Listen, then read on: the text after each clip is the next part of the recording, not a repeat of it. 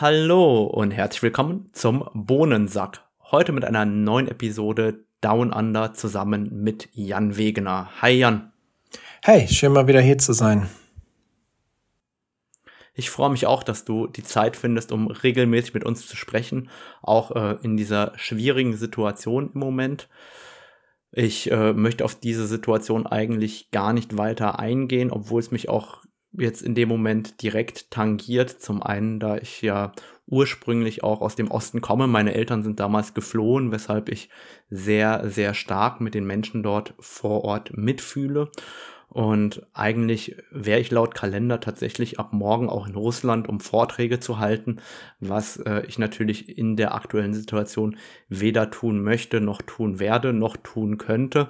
Ähm, aber mein Mitgefühl für die Menschen, die dort in dieser Region im Moment in einem Kriegszustand ausharren müssen, gilt auf jeden Fall allen Ukrainern an der Stelle. Aber ich, wie gesagt, ich möchte darauf gar nicht eingehen, sondern probieren ein wenig den Leuten ein wenig Normalität anzubieten und vielleicht auch ähm, ein wenig äh, Fototalk mit dir machen.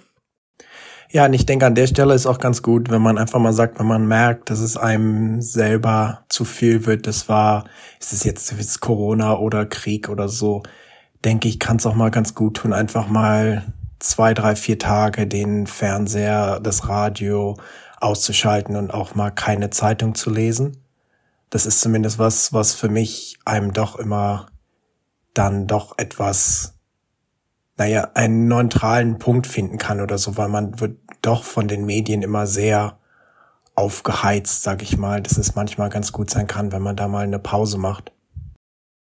Vor allem, wenn man ohnehin nichts verändern kann, proaktiv, dann ist es, denke ich, umso besser auch manchmal seinem Kopf ein wenig Zeit zu geben, um das zu verarbeiten. Aber lass uns doch einfach äh, das Thema wechseln hin zur Fotografie, damit äh, man sich hiermit auch ein wenig ablenken kann. Ich hatte ja letzte Woche über, das war nicht letzte Woche, das war vorletzte Woche, über das Autofokus-Problem bei hellen Bildern gesprochen. Ich weiß nicht, ob du dich erinnerst. Und ähm, die Lösung war so einfach, wie dumm äh, manchmal der Fotograf ist. Ich habe gar nicht gewusst, dass mein RF 85 mm 1.2 eine Fokussierbereichsbegrenzung hat und die hatte ich einfach auf 1,5 Meter eingestellt im Rucksack aus Versehen. Und das heißt, ähm, ich konnte näher fokussieren auf 90 Zentimeter, aber eben nur manuell, weil der Autofokus eben nur ab 1,5 Meter sozusagen gestartet hat. Und ähm, so einfach war auch die Lösung an der Stelle. Also ist es wieder mal das Hauptproblem, wie man auch sonst bei den meisten Problemen sagen kann, und zwar der gute alte Bedienfehler. Genau, ich sage auch immer, in der Regel liegt das Problem hinter der Kamera und ähm, da haben wir es auch mal wieder gesehen. Äh, bei mir, dadurch, dass ich zwei 85er habe, eins mit und eins ohne Fokussierbereichsbegrenzung, war das einfach äh, mal wieder ein dummer Fehler hinter der Kamera. Da wir gerade über Objektive reden, ich habe mir auch immer eins angeguckt in letzter Zeit, wo ich immer nicht so ganz genau weiß, mag ich das oder mag ich das nicht. Du hast es, glaube ich, das 28 bis 70 F2.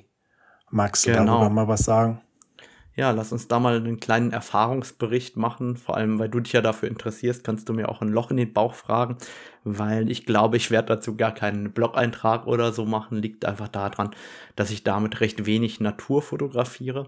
Aber ich denke, hier im Podcast können wir ruhig über das 28 bis 70 2,0 sprechen. Das ist ein neues RF-Objektiv für Canon. Und das Besondere daran ist, es ist das einzige Objektiv mit durchgehender Lichtstärke 2,0, also als Zoom-Objektiv für eine Vollformatkamera, die es überhaupt auf dem Markt gibt.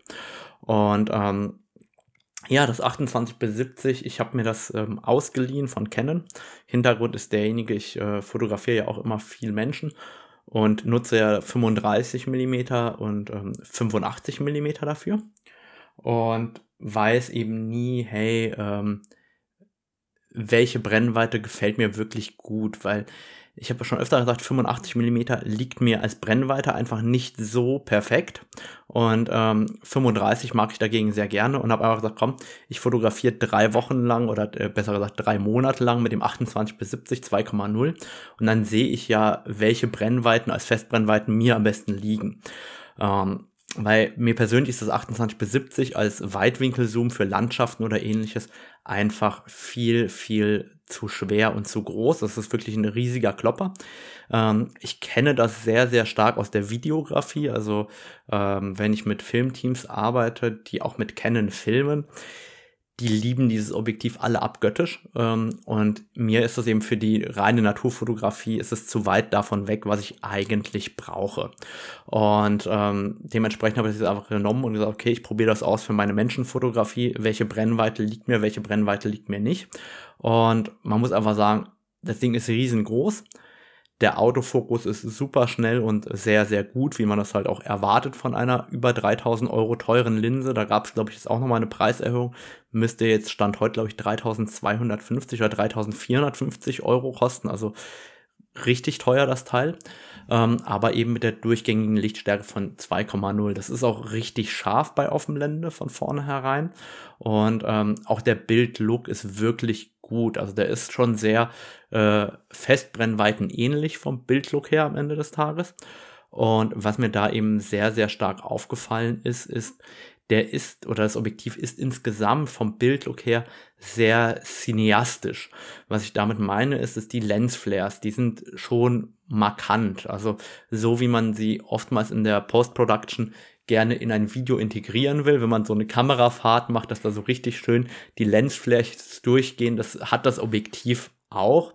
Und insgesamt ist so dieser Bildlook doch, wie ich finde, ein bisschen am Filmen, an, an, an Filmen, die man aus den Fernsehen, also aus äh, Netflix und Co. kennt, ähm, schon sehr ähnlich. Und ich glaube, deswegen nutzen das Videografen sehr gerne dieses Objektiv.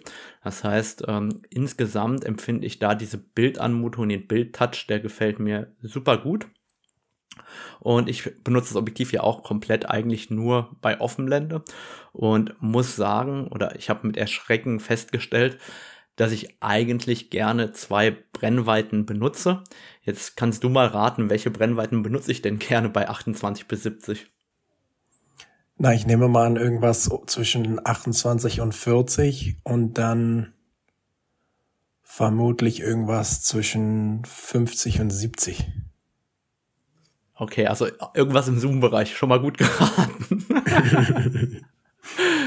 ja, also ich mag tatsächlich 28 Millimeter total gerne und 50 Millimeter. Und warum ich das mit Erschrecken festgestellt habe, ist, ich habe ja 35 und 85 und es gibt bei Canon kein 50er und kein 28er, das ich persönlich haben will, weil eigentlich wollte ich mir dann Festbrennweiten kaufen, die dazu passen. Jetzt gibt es kein 28 2,0 oder 1,8 oder sowas. Es gibt überhaupt keine RF Festbrennweite mit 28 Millimetern. Und bei den 50ern gibt es halt das riesengroße 50 1.2, das mir im Alltag auch zu groß ist. Und dann gibt es das 50 1,8 als RF, das mir im Alltag optisch äh, nicht ganz das bietet, was ich eigentlich erwarte von einer Festbrennweite. Und das heißt, eigentlich hätte ich gerne irgendwie ein 50 1,4 oder 1,8, das optisch so richtig grandios ist, von mir aus auch gerne für 1000 oder 2000 Euro, äh, aber eben klein und kompakt ist. Und genauso ein kleines und kompaktes 28er hätte ich eigentlich auch gerne, aber dann eben auch mindestens eine Lichtstärke von 2,0 und bei Offenblende schön scharf und eben nicht so riesengroß. Und die gibt es im Moment beide nicht. Das heißt, ich werde vermutlich weiter mit äh, 35 und äh, 85 arbeiten, beziehungsweise für 50 Millimeter habe ich mir tatsächlich jetzt äh, ein Objektiv bestellt, über das wir irgendwann nochmal reden werden, vermutlich. Und zwar ist das ein Noct 50 Millimeter mit Blende 1,0 für Leica M. Ähm, das habe ich vor, an der Canon EOS R5 zu benutzen. Also da äh, werde ich schon ein 50er haben, das klein und kompakt ist, aber komplett manuell. Jetzt ist die Frage, habe ich deine Fragen schon beantwortet oder möchtest du mir gerne ein paar Löcher in den Bauch fragen?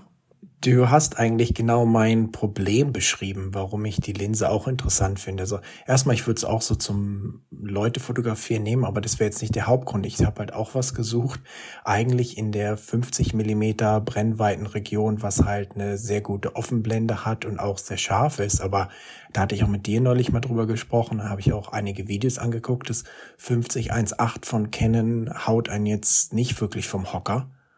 Und wie du sagst, 5012 ist mir einfach zu speziell, zu groß und zu teuer. Und das war eigentlich der Hauptgrund, warum ich dann auch beim 28 bis 70 gelandet bin, weil ich halt dann die Möglichkeit habe, ein bisschen zu zoomen und habe auch die gute Offenblende und die Schärfe. Und ich habe eigentlich das am meisten dafür gesucht, um noch was zu haben, wenn ich mich jetzt also im Haus, im Studio irgendwo filme. Im Moment nehme ich da das 24 bis 105, was okay ist, aber wenn es jetzt mal ein bisschen dunkler ist oder so, dann musst du da schon die ISO ziemlich hochdrehen. Was auch okay ist, kann man auch ganz gut in Rauschenvideo. Aber da wäre es manchmal noch ganz nett, wenn man was hätte, wo vielleicht auch der Hintergrund mal noch etwas mehr aufgelöst ist zum Beispiel. Und von daher bin ich dann auch auf die Linse gekommen. Aber es sind halt so ein paar Sachen, die mich etwas stören, sage ich mal. Es hat keine Image-Stabilisierung, glaube ich. Das heißt, das kann's das kann es theoretisch schwieriger machen, wenn man jetzt mal was freihand machen möchte oder so. Die R5 hat zwar den IBIS, aber ich denke, IBIS und Stabilisierung ist natürlich immer besser, als wenn man nur den IBIS hat. Wobei, da muss man wirklich dazu sagen, das funktioniert erschreckend gut. Also wirklich, äh, ich war da sehr äh, beeindruckt von dem 28 bis 70, was der ähm, IBIS zu, le zu leisten imstande ist. Also vor allem mit diesem 28 bis 70, da ist der Bildkreis anscheinend so groß, dass man wirklich auch längere Verschlusszeiten freihand realisieren kann. Ich habe das natürlich äh, auch äh, unabsichtlich ausgiebig getestet, gerade so um die, um die Weihnachtszeit, weil dann habe ich Bilder gemacht, wo nur der Tannenbaum leuchtet, teilweise dann mit äh, ISO 6400 Blende 2, also es ist wirklich richtig dunkel und dann teilweise 0,3 oder 0,5 Sekunden Verschlusszeit, die da freihand ging. Also ich habe da wirklich äh, eigentlich mit Verschlusszeiten um eine halbe Sekunde scharfe Bilder gemacht, mit der Ausleuchtung nur von den Lampen vom Tannenbaum. Also es war schon äh, beeindruckend, was da tatsächlich machbar ist. Ist natürlich auch eine neue RF-Linse, von daher sage ich mal, kann man schon annehmen, kann man schon annehmen, dass die zumindest auch den IBIS jetzt bestens ausnutzt sozusagen. Und das andere, was mich etwas gestört hatte, das fällt jetzt beim Fotografieren nicht so auf, aber die hat ziemlich großes Focus Breathing. Ich weiß gar nicht, wie das auf Deutsch heißt. Das heißt also, je nachdem, wo Im du Deutschen die heißt das auch Focus Breathing. okay. Also da, da nimmt man tatsächlich den Anglizismus, weil wir haben dafür kein tolles Wort. okay, naja, ist ja auch ein schönes Wort, Focus Breathing. Naja, in jedem Fall ist es doch so, dass die Brennweite sich ziemlich verändert, wenn man, je nachdem, wo man die Schärfenebene dann hinlegt, was beim Film manchmal etwas nervig sein kann oder halt sehr komisch aussieht, wenn du quasi auf was hinzoomst und sich gleichzeitig auch noch die Schärfe, äh, die Brennweite quasi verändert. Das war so das einzig andere, was ich gesehen hatte, was mich an der Linse jetzt etwas störte. Und das meiste, was mich eigentlich stört, ist dann doch die Größe sozusagen. Und da weiß ich halt nicht genau, ob ich mich damit rumschlagen will im wahrsten Sinne des Wortes. Und du scheinst ja auch die Linse nicht kaufen zu wollen. Nein, also ich, ich, mir war klar, dass ich sie nicht kaufen will, weil ich die einfach oft genug im Videoeinsatz gesehen habe, ähm, wenn wir gefilmt haben. Meistens stand ich dann eher vor der Kamera als hinter der Kamera. Aber trotzdem sehe ich ja immer ähm, diejenigen, die die Kamera bedienen und ähm, die Größe dieses Objektivs. Und ich glaube halt, grundlegend fürs Filmen von Menschen ist die gut geeignet, weil das Focus Briefing tritt ja vor allem dann auf, wenn du aus dem maximalen Nahbereich, aus dem Nahbereich reinkommst in eine Entfernung. Wenn du aber jetzt, ich sag mal, irgendwie äh, so den Shot machst ab äh, Gürtel aufwärts oder gesamtkompositorisch der ganze Jan Wegener in seiner vollen Pracht, dann ist ja quasi, dann bist du ja meist schon irgendwie drei Meter oder fünf Meter weg und ähm, zwischen drei Metern und unendlich ist ja kein Focus-Briefing mehr da. Natürlich, wenn du halt aus dem Close-Up irgendwie rausgehst, so komplett ähm, aus äh, einem Cut, wo du nur deine Augen sehen würdest und dann irgendwie auf unendlich in die Landschaft äh, rein fokussierst, dann kann ich mir Focus Briefing vorstellen, aber wenn du eben ohnehin ein bisschen weiter weg stehst, ähm, dann ist es, glaube ich, nicht so, dass ähm, das Focus Briefing wirklich eine relevante Auswirkung am Ende des Tages hat. Umgekehrt, ähm, wenn du ja filmst und du ja sagst, dass das 5018 vielleicht nicht die Qualität hat, die du erwartest. Ich meine, 4K sind ja, ist ja von der Auflösung her nicht 50 Megapixel, sondern äh, da sprechen wir über um die 20 Megapixel ich glaube, dass das ist 5018 schon eigentlich hergibt. Also ich, ich glaube, zum Filmen ist das okay äh, von der Auflösung. Ich glaube auch, dass das für eine R6 oder R3 ganz gut ist von der Auflösung. Aber wenn man dann halt ähm, irgendwie bei Blende 1.8 Randschärfe und ähm, alles erwartet an 50 Megapixeln, dann ist es einfach ein Objektiv, das es nicht liefert. Ich meine, äh, kann man irgendwo bei einer 200 Euro Linse vielleicht auch nicht ganz erwarten in dem Sinne, aber ähm, da muss man sich halt überlegen, was passt eigentlich zu dem, was man vorhat. Und ich habe halt auch das 24 bis 105, das benutze ich für regulär Landschaft, Details, was man damit eben so macht in der Natur total gerne, weil es eben klein und kompakt ist mit irgendwie 700 Gramm.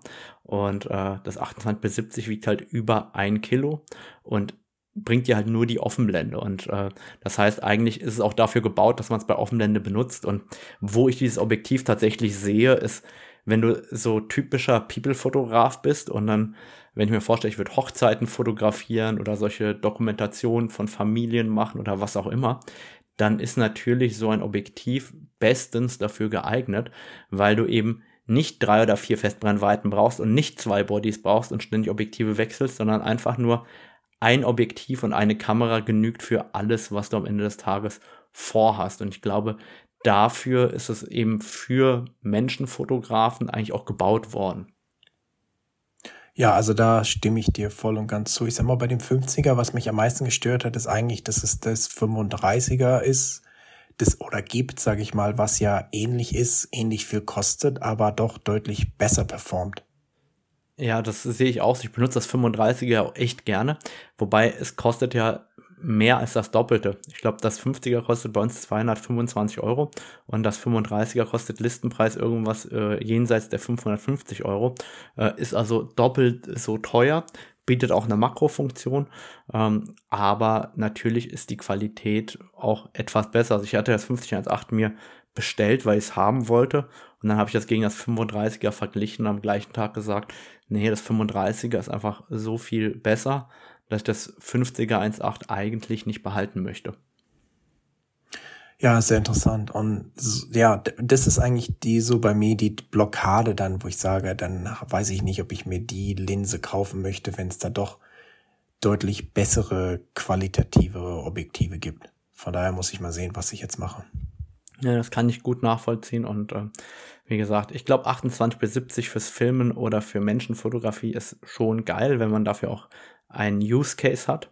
Äh, mein Use Case ist aber in der Regel, dass dieses Objektiv an der Kamera über die Schulter baumelnd beim äh, Spaziergang dabei habe und damit Bilder mache.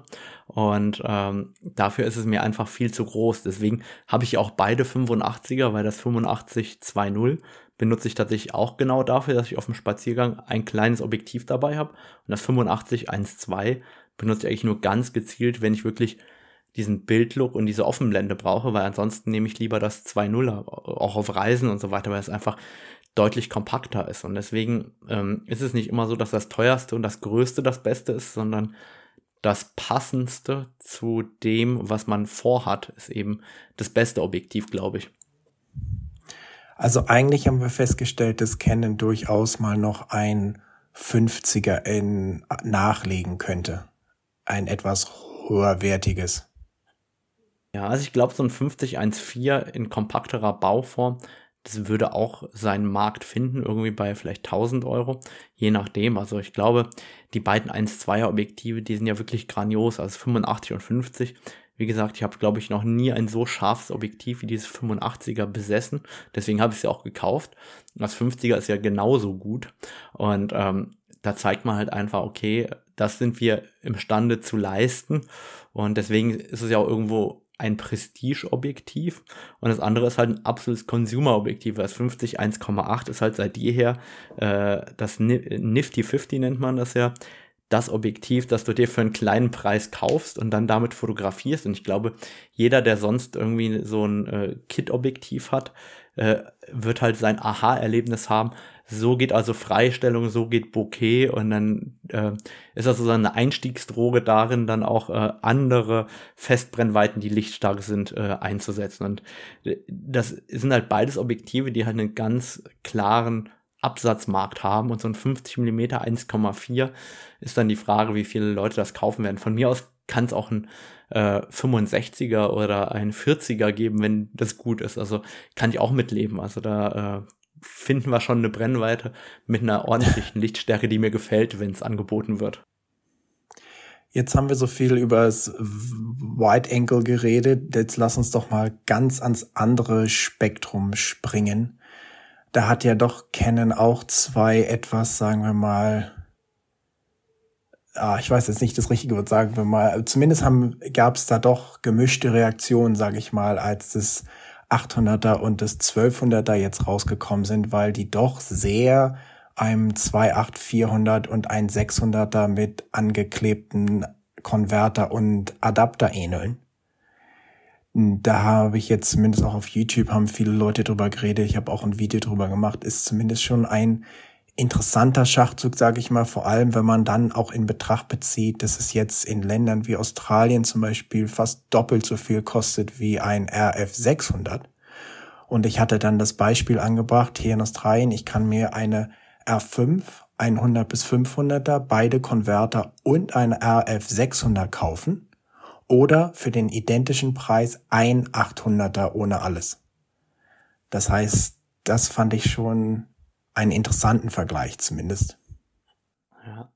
Also erstmal das 800er, vielleicht sollten wir einen Preis nennen, kostet knapp 20.000 Euro. Ich glaube 19.950, wenn ich es richtig im Kopf habe, um den Dreh. Schnäppchen. Und das 1200er kostet knapp äh, unter 25.000 Euro. Ich glaube 24.449 oder sowas in der Richtung.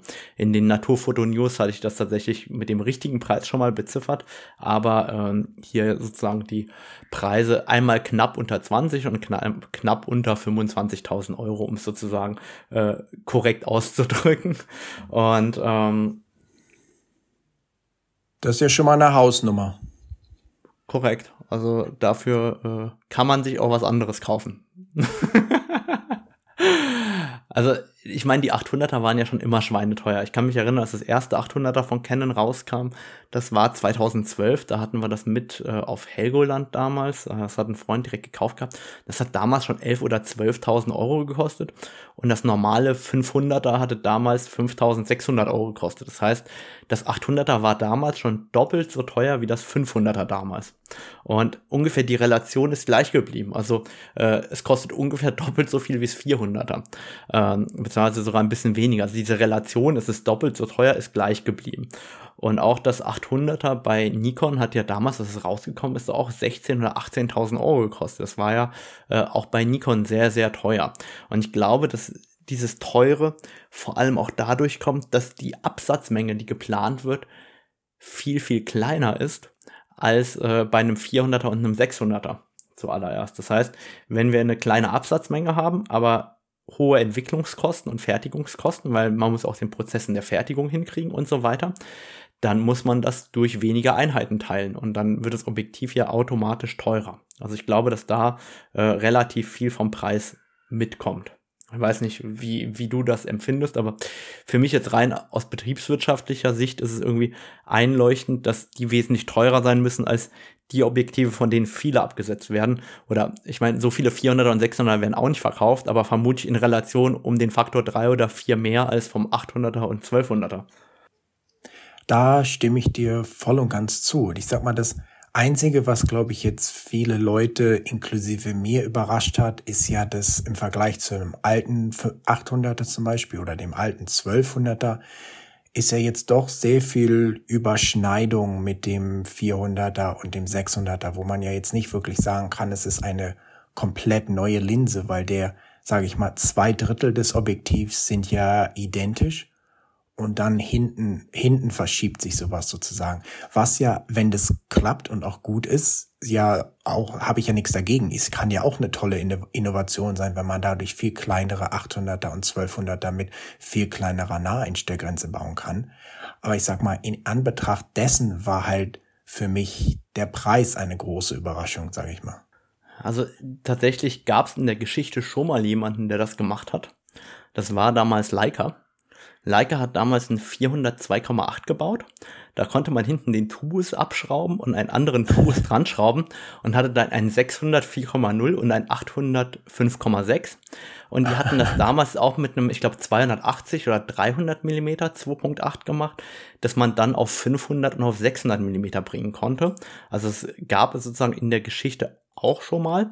Und ähm, ich kann mich erinnern, das hat damals, äh, ich glaube, das war noch vor 2000, also noch in D-Mark, das hat damals 48.000 Mark gekostet. Ja, also. Ach, nett. Äh, war auf jeden Fall nicht ganz günstig. Also das gab es in der Geschichte schon mal. Und grundlegend hat das ja auch Vorteile, ähm, vermutlich, dass das Objektiv günstiger wird, als es eventuell sonst sein müsste. Weil wenn man ja, oder wenn der vordere Teil ja gleich bleibt, dann kommt er ja aus der gleichen Produktion. Und es hat auch den Vorteil, dass da vielleicht die Ersatzteile dann auch am Lager sind, weil ich hatte ja tatsächlich auch früher einen 800er und als der Bildstabilisator kaputt war, das hat einige Wochen gedauert, bis der aus Japan geliefert war, dass der Bildstabilisator getauscht werden konnte. Das war ähm, gar nicht so einfach. Jedenfalls, äh, diese Vorstellung, dass da ein Extender dran ist, ist leider falsch. Ich darf die Quellen, äh, aus denen das kommt, nicht belegen, beziehungsweise die PDFs dazu nicht offenlegen. Es ist aber tatsächlich so, dass diese Vergrößerungseinheit, wie sie genannt wird, nennen wir sie einfach mal Telekonverter, die ist bei dieser Konstruktion vom 800 und vom 1200 Millimeter Objektiv wesentlich näher an das vordere Element gerückt. Das heißt, man kommt mit äh, dem Extender niemals so nah ran an diese Objektiveinheit, die verlängert wird. Ähm, zumindest nicht mit einem externen Extender. Ähm, das heißt, da kommt man näher ran an die vordere Linseneinheit. Und wenn man sich ein bisschen mit Objektivbau beschäftigt, dann ist ja oder dann hat Luft im Objektiv einen sehr großen Einfluss auf die Aberrationen, die entstehen. Und die müssen ja hinterher wieder rauskorrigiert werden. Das heißt, wenn ich näher rankomme, habe ich andere äh, veränderliche Faktoren im Licht, als wenn ich weiter weg bin. Und die muss ich dann ja dann auch anders korrigieren. Das heißt, man muss auf der einen Seite diesen Extender, nennen wir ihn auch so, auch wenn es äh, im Deutschen heißt Vergrößerungseinheit im Marketing von Canon. Jeden Fall ist diese Vergrößerungseinheit näher rangerückt und muss damit etwas anderes korrigieren als der Extender, den man hinten dran schraubt. Und das ist, glaube ich, der größte Unterschied, den es dabei gibt. Ich ähm, kann vielleicht später noch mal raus und es gab ein interessantes Interview mit Peter Kabe zu dem Thema. Äh, Peter Kabe ist der Chef oder war früher mal der Chefentwickler der Leica-Objektive und ähm, der hat sehr, sehr schön erklärt, anderthalb Stunden lang, wie man Objektive entwickelt und auch welchen Einfluss unter anderem Luft oder die Verringerung an Linsenelementen im Endeffekt auf die Objektivqualität hat. Und dann wird einem klar, dass es eben die Verringerung von Luft im Objektiv einen durchaus sehr, sehr großen Einfluss am Ende auch haben kann auf die Bildqualität. Jetzt wissen wir ja alle nicht, wie die Bildqualität am Ende des Tages ist und wie schnell der Autofokus sein wird im Vergleich zum bestehenden Objektiv mit Extender. Deswegen tue ich mir schwer, solche Sachen zu verteufeln, bevor sie auf dem Markt sind, weil äh, warum soll ich denn jetzt schon äh, rumschreien, das ist alles schlecht, wenn es vielleicht sehr, sehr gut ist. Zumindest ist das mein Standpunkt an der Stelle. Weil bis jetzt war noch kein schlechtes RF-Objektiv dabei bei Canon. Na, da stimme ich dir auch voll und ganz zu. Das ist auch schon klar, sage ich mal, oder den meisten hoffentlich klar, dass Canon natürlich mehr gemacht hat, als jetzt einfach einen Zweifachkonverter in einer anderen Farbe anzumalen, an den da reinzubauen, sage ich mal. Das heißt, es ist schon klar, dass sie sich da wirklich was ausgedacht haben und auch entwickelt haben. Das ist aber jetzt, wenn man sich zum Beispiel die MTF-Charts anguckt, dann ist es schon, sage ich mal, qualitativ sehr ähnlich einem 600er mit Zweifachkonverter. Aber interessanterweise, was man natürlich nicht weiß und was natürlich sein kann, ist zum Beispiel, dass Sachen wie der Autofokus viel schneller sind als jetzt eine RF-Linse mit Zweifachkonverter, was ja manchmal problematisch sein kann. Und was man natürlich auch nicht vergessen kann, man kann die Linsen jetzt auch noch mit Konverter benutzen. Während bei einem 600er, es sei denn, man bastelt jetzt extrem rum, ist ja bei 1200 Schluss, während bei dem 1200er ja erst bei 2400 Millimetern Schluss ist. Das heißt, da ist ja auch noch ein anderes Einsatzgebiet vorhanden sozusagen. Ja, ich frage mich vor allem auch, wie tatsächlich die Qualität ist, wenn man etwas weiter weg fokussiert. Also bei dir bei Singvögeln, bei 600 mm mit 2 Extender, das ist ja noch okay von der Qualität in der Regel. Aber wenn man dann ein Motiv hat, das so weiter weg ist, wenn wir dann eher uns ein Säugetier äh, vorstellen, das dann eher vielleicht 30 oder 50 Meter weit weg ist, je weiter das Motiv wegrückt mit Extender, habe ich immer das Gefühl, dass der Extender dann erst wirklich sozusagen seine Schwächen offenbart. Also im Nahbereich sind die Extender immer extrem gut und je weiter man weg äh, das Motiv hat, umso schlechter werden die. Und da frage ich mich, wie gut ist denn dann das 800 oder das 1200er, je nachdem, bei wirklich weit entfernten Motiven. Und dann gibt es dafür ja vermutlich auch einen Einsatzzweck, äh, zumindest bei bestimmten Sportarten zum Beispiel, wo du eben eher 800 oder eher 1200 mm brauchst, als äh, dass du 400 oder 600 mm brauchst. Also es wird ja vermutlich irgendeinen Einsatzzweck geben und nicht nur den, wir haben den längsten, hoffentlich. Hoffen wir es mal. Nein, ich stimme dir da voll und ganz zu. Ich denke mal schon, dass die sehr gut performen werden für den Zweck. Und ich, ich weiß noch, ich glaube, ich hatte mal einen Artikel gelesen, wo die Leute das alte 5.6 1200 da gemietet haben, um den Papst bei einer ähm, na, öffentlichen Veranstaltungen zu fotografieren, weil da keiner irgendwie dicht ran durfte und die Tre Pressetribüne war hunderte Meter weg oder so. Das heißt, da war zum Beispiel mal ein Einsatzzweck, den ich jetzt mal selbst mit dem alten 1200er mal gesehen hatte, was ja auch ganz interessant ist, wenn man jetzt was hat, was wirklich einfach, du musst ein Foto machen und es ist zu weit weg. Das ist quasi der Einsatzbereich für das 1200er, würde ich mal sagen. Genau, und das alte 1200er war ja auch ein Objektiv, das jenseits jeder Praxistauglichkeit lag. Das äh, hat ja knapp 16,5 Kilo gewogen. Und äh, damals, als es gelistet war, das 119.000 Euro gekostet. Äh, das letzte, das versteigert worden ist, ist glaube ich, für 580.000 Dollar ungefähr weggegangen. Und man muss dazu sagen, dieses Objektiv wurde ja nur fünfmal gebaut, laut meinem Wissensstand. Das heißt, dieses Objektiv war nur zum Verleih und nur um zu zeigen, was man überhaupt bauen kann. Und äh, das war überhaupt nicht dafür da, dass es aktiv genutzt wurde. Und ich glaube, das 1200 Millimeter jetzt mit Blende 8 und äh, dem Gewicht unter 4 Kilo, also dreieinhalb Kilo, da kann man oder das kann man auch mal mitnehmen zum Fotografieren, also ohne Bedenken. Aber ich glaube eben auch, dass diese Anzahl der Objektive bei 800, bei 1200 Millimetern sehr gering ist, wo das 800er ja noch halbwegs häufig in Amerika äh, getroffen wird, ähm, glaube ich halt, dass man das 1200er so gut wie nie äh, treffen wird, wenn man andere Fotografen trifft irgendwo. Na, da stimme ich dir auch ganz genau zu. Also ich denke mal, dass die Verkaufszahlen von dem 1200er extrem gering sein werden. Und ich muss auch sagen, dass ich glaube im Moment auch der Kontrast zu dem, was zum Beispiel Nikon gerade macht, die beiden Objektive jetzt noch etwas schlechter dastehen lässt. Weil wenn man jetzt mal so etwas über den Tellerrand schaut, sieht man ja auch, dass Nikon gerade ein 28400 mit eingebauten 1.4er Konverter rausgebracht hat, den man also mit so einem kleinen Schalter ein- und auswerfen kann, so wie das 200 bis 400 bei Canon das auch hat. Und dann hat ja Nikon auch jetzt gerade letzte Woche vorgestellt, das neue 63800er mit ihrer PF-Technik, also so ähnlich wie so die Canon DO-Technologie. Technolo Technologie, Te ja, egal, ihr wisst, was ich meine. ähm, Technologie. Technologie, genau.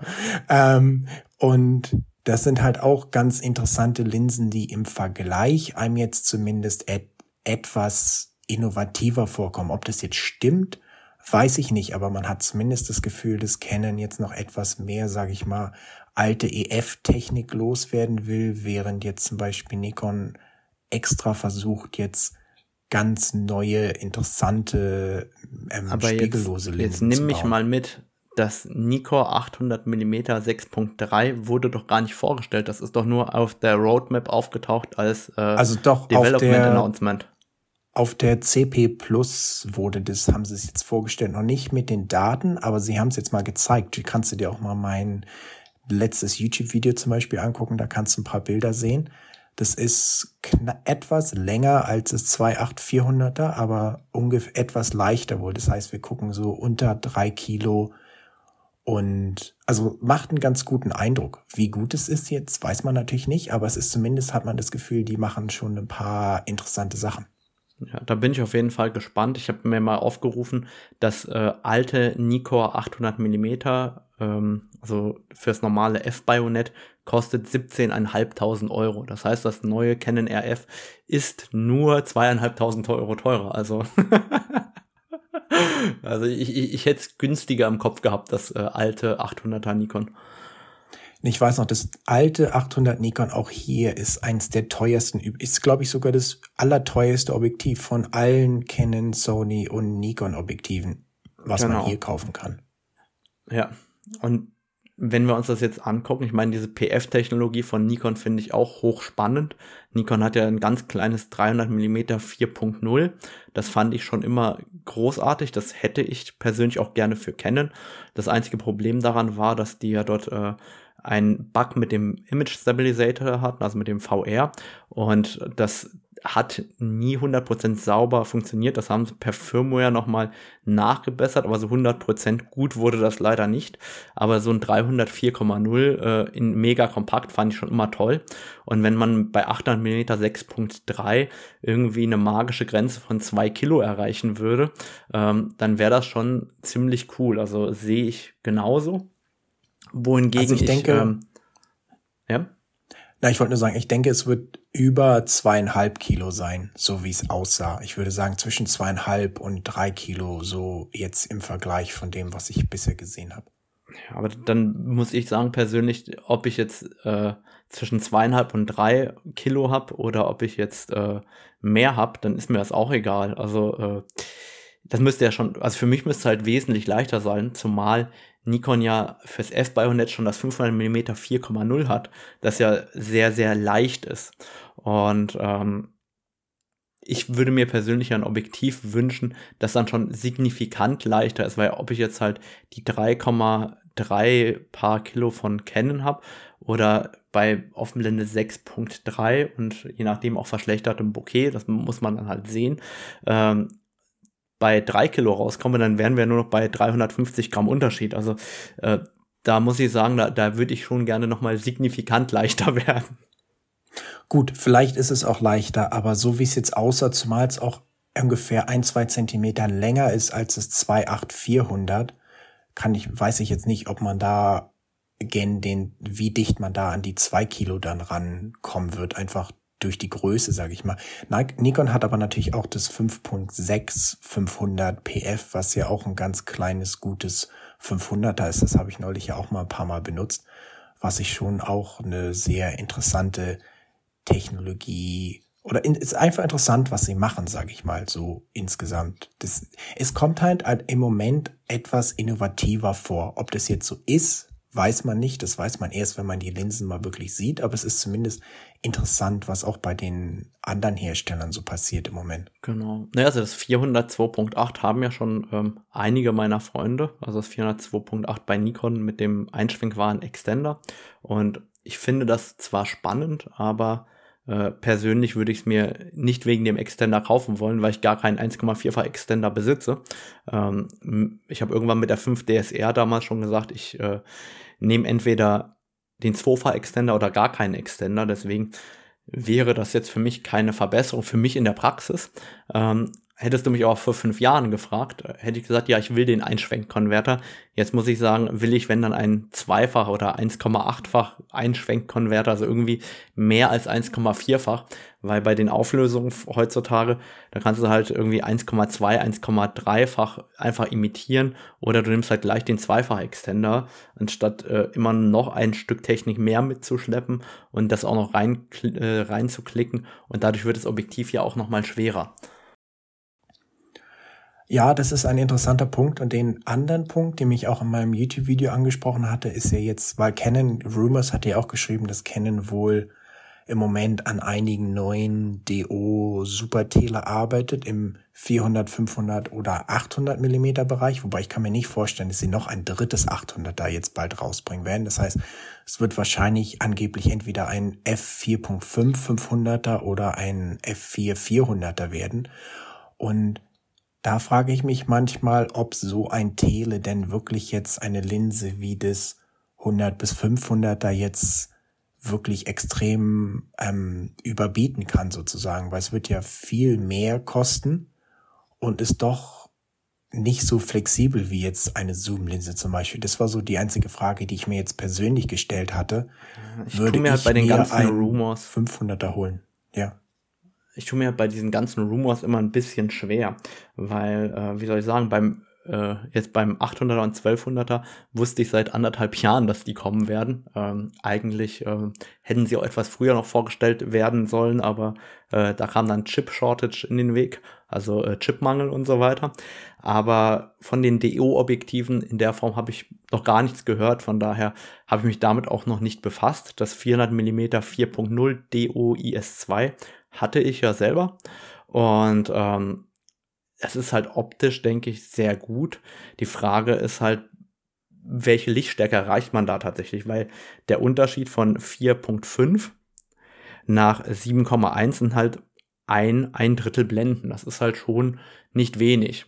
Die Frage ist, ob die Konsumenten das am Ende haben wollen und vor allem auch bezahlen wollen, weil ähm, wenn das Ding am Ende des Tages irgendwie trotzdem 10.000 Euro kostet, dann hast du einen Unterschied vom Faktor 3, vom 100 bis 500 zum äh, 504.5 für 10.000 Euro. Und dann ist die Frage, okay, äh, gehe ich nicht einen Schritt weiter und hole gleich das normale 600er und das, oder das normale 400er. Und dann müsste es ja wirklich signifikant leichter sein. Dann müsste so ein 504.5 vermutlich, sagen wir mal, irgendwie wirklich um die 2 Kilo plus minus wiegen und äh, wirklich deutlich, deutlich leichter sein und nicht nur mal drei, vier, 500 Gramm sparen. Nee, da stimme ich dir total zu. Also das muss schon extrem sein in jeder Hinsicht. Extrem gut, hoffentlich nicht zu teuer und dann doch auch von der Leistung und dem Gewicht her überzeugen, wenn es denn kommt. Wenn wir jetzt schon über Rumors reden, können wir auch noch über was anderes reden, was Nikon wohl angeblich oder hat, haben sie schon vorgestellt auf der Show, was jetzt vielleicht auch kommen wird per Firmware-Update, dass man sich jetzt ähm, Custom Shutter Sounds machen kann, also ähm, benutzerdefinierte Auslösegeräusche. Und das, was sie vorgestellt hatten, war ein Miau. Das heißt, immer wenn du den Auslöser drückst, hat die Kamera Miau gemacht. Das habe ich tatsächlich das gefällt auch gelesen. dir doch bestimmt auch.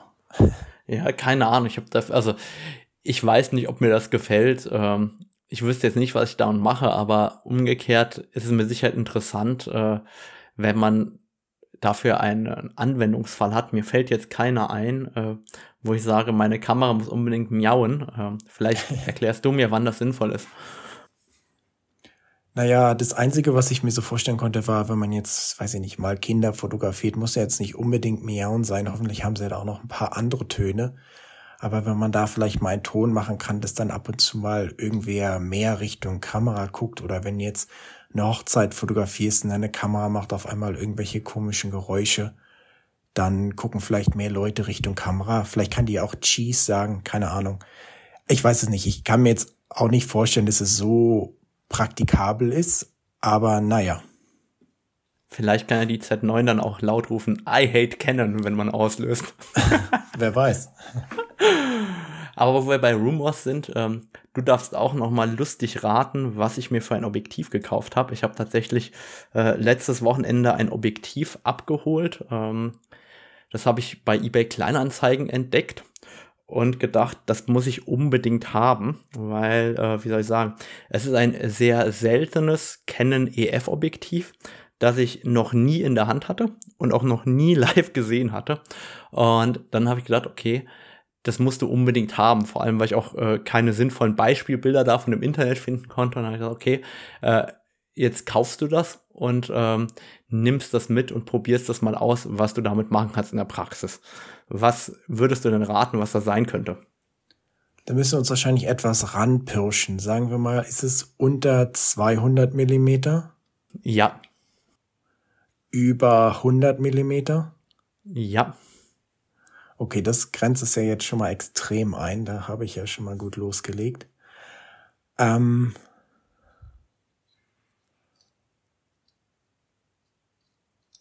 Ich glaube, mir ist jetzt gerade eingefallen, dass ich es doch in deiner Story gesehen habe, nachdem wir schon mal drüber gesprochen haben. Aber jetzt in dem Bereich war es 170 Millimeter? Nein.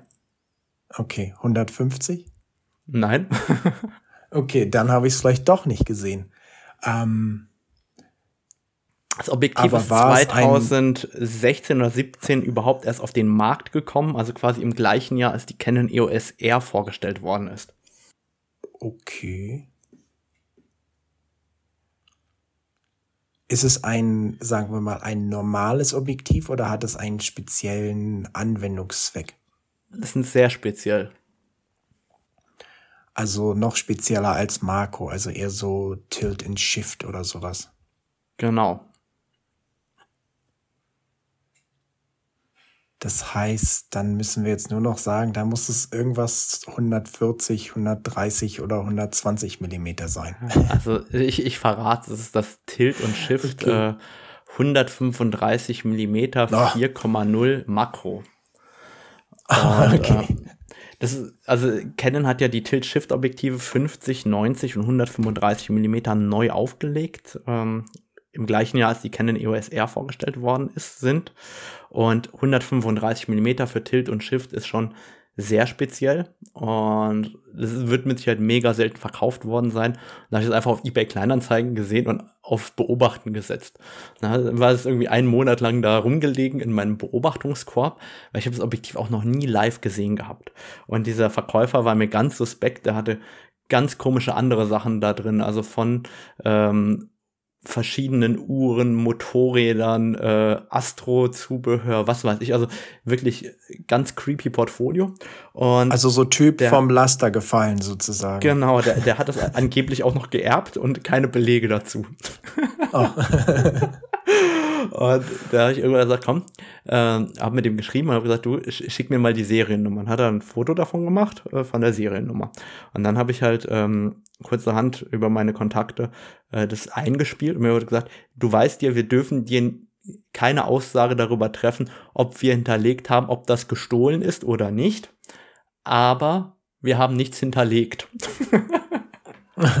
und dann habe ich gedacht, okay, wenn nichts hinterlegt ist, dann ist die Story vielleicht okay. Dann fahre ich das halt abholen. Und dann äh, habe ich mit dem einen Preis vereinbart und mir das Abholen gefahren. Ähm, und der war auch total nett mit seiner Partnerin und das war der Vater der Partnerin, der verstorben war. Und ähm, aber es ist, man, man, auf eBay Kleinanzeigen war das echt wirklich total suspekt und dann habe ich ja, das ja, jetzt gekauft und ähm, bin mal gespannt, was ich da an Bildern mitmachen kann, weil rein optisch scheint das grandios zu sein, also wirklich äh, richtig scharf und sehr, sehr gut optisch. Ich meine, das kann man auch erwarten in der Preisklasse. Ich glaube, es kostet neu zweieinhalbtausend Euro. Aber ich weiß noch nicht so ganz, was ich damit für Bilder machen werde. Ich habe da ein, zwei Bilder im Kopf, die ich damit machen will. Aber das letzte Mal, als ich Bilder im Kopf habe und dazu ein Objektiv gekauft hatte, da hat das knapp fünf Jahre gedauert, bis ich das Bild dazu machen konnte. Also ich, ich bin mal gespannt, was ich damit anstellen kann oder anstellen werde. Das wird dann ähm, die Zeit zeigen.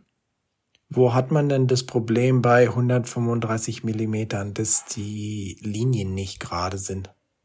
Wenn ich ehrlich bin, ich habe keine Ahnung. Ich vermute eher, dass sich das an Produktfotografen richtet, ähm, die dann im Studio ähm, bestimmte Produkte fotografieren und dann vor allem auch die Schärfeebene kippen müssen. Also ich glaube eher, dass das in Richtung äh, Food und Produkt geht, als wirklich Architektur. Aber wenn ich ehrlich bin, was der Einsatzzweck dafür ist, ist auf jeden Fall nicht meiner. Ich stelle mir da eher was im Bereich ähm, Pflanzen- und Tierfotografie vor, als äh, im Bereich äh, Food- oder äh, Produktfotografie für, für mich selber. Ja, da werden wir dann mal sehen. Wirst du ja hoffentlich mal berichten, wenn du dann mal ein erstes Erfolgserlebnis mit dem Objektiv hattest ja, bis jetzt ich jetzt einmal dabei und äh, war ernüchtert, wie sehr das, was ich machen kann, davon abweicht, was ich äh, in meinem Kopf habe. Aber dann muss ich daran noch feilen. Also ich, ich, ich muss das ausprobieren und dann finde ich schon den Weg. Also das, äh, ich, ich glaube, das kann man schon schaffen. Man muss sich halt ein bisschen einarbeiten. Ja. Super, dann bedanke ich mich, dass du heute wieder dabei warst. Ich sehe schon, dass wir wieder fast die Stunde voll haben. Und dann wünsche ich dir natürlich wieder eine super Woche. Ja, gleichfalls danke fürs Zuhören und wir sprechen uns dann alle bald mal wieder.